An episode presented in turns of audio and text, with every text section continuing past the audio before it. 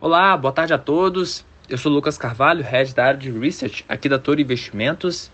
E vamos agora encaminhando ali para o final desta hora de negociações aqui no mercado brasileiro de ações.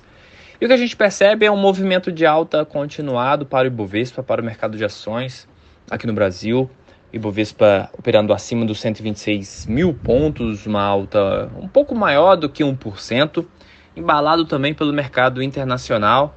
Lá fora, principalmente nos Estados Unidos, os principais índices operando no campo positivo. Destaque para o Nasdaq das empresas de tecnologia, subindo mais de 1,2% agora. O S&P também caminhando ali para uma alta de aproximadamente 0,9% e Dow Jones 0,7%. Liderados pela Microsoft, que vem de um movimento de alta bastante importante nos últimos tempos, então acaba que contribui para esses índices Microsoft nas máximas históricas, cabe frisar também.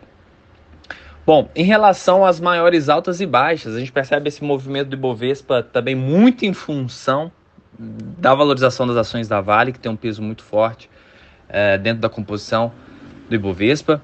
Mas, entre as líderes de altas e baixas que a gente tem no top 3 de altas, CSN, CSN A3, mais de 10% de alta, Grupo Casas Bahia, Bia 3, uma alta de mais de 5%, e Raizen, 4,7%, fechando top 3 altas.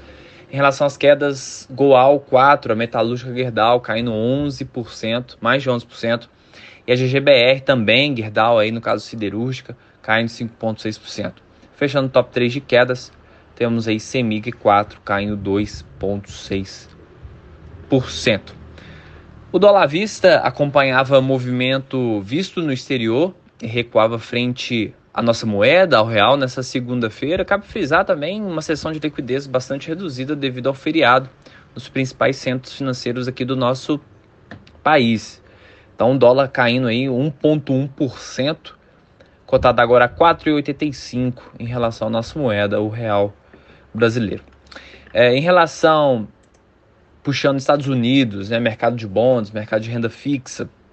Lá fora a gente percebe é, os títulos é, de maior vencimento ali a partir de vencimento de 3 anos até os de 30 anos, pedindo menor prêmio, uma queda em relação a esses títulos de maior vencimento e os títulos de curtíssimo prazo pedindo mais prêmio, né? Então a gente percebe um aumento do, dos rendimentos por títulos de curto prazo e curtíssimo prazo e os títulos de vencimento mais longos é, com uma queda. É, e aqui é, no, no, no, nosso país a gente percebe também os DIs operando bem próximo da estabilidade.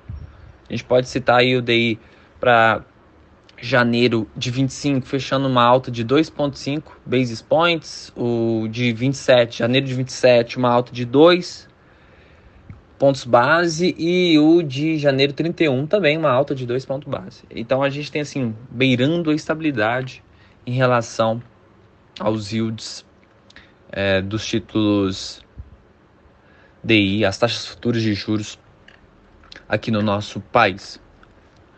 Bom, em relação ao petróleo, nós tínhamos falado uh, mais cedo, né? Operando uh, com uma alta de mais de 2%, fica no radar as expectativas sobre cortes adicionais da OPEP+, cotado o petróleo do tipo Brent, 82 dólares e 29 centos. Acompanhar também, obviamente, todas as movimentações que surgiram sobre uma possível troca de comando na Petrobras. Então teremos que acompanhar, saíram várias notícias a respeito de uma possível troca no comando da, da estatal. Vamos acompanhar se de fato isso vai ser concretizado ou se é somente de fato ruídos. Bom, esses foram os destaques do dia. Eu desejo a todos um excelente final de tarde, uma excelente noite, um forte abraço e até amanhã.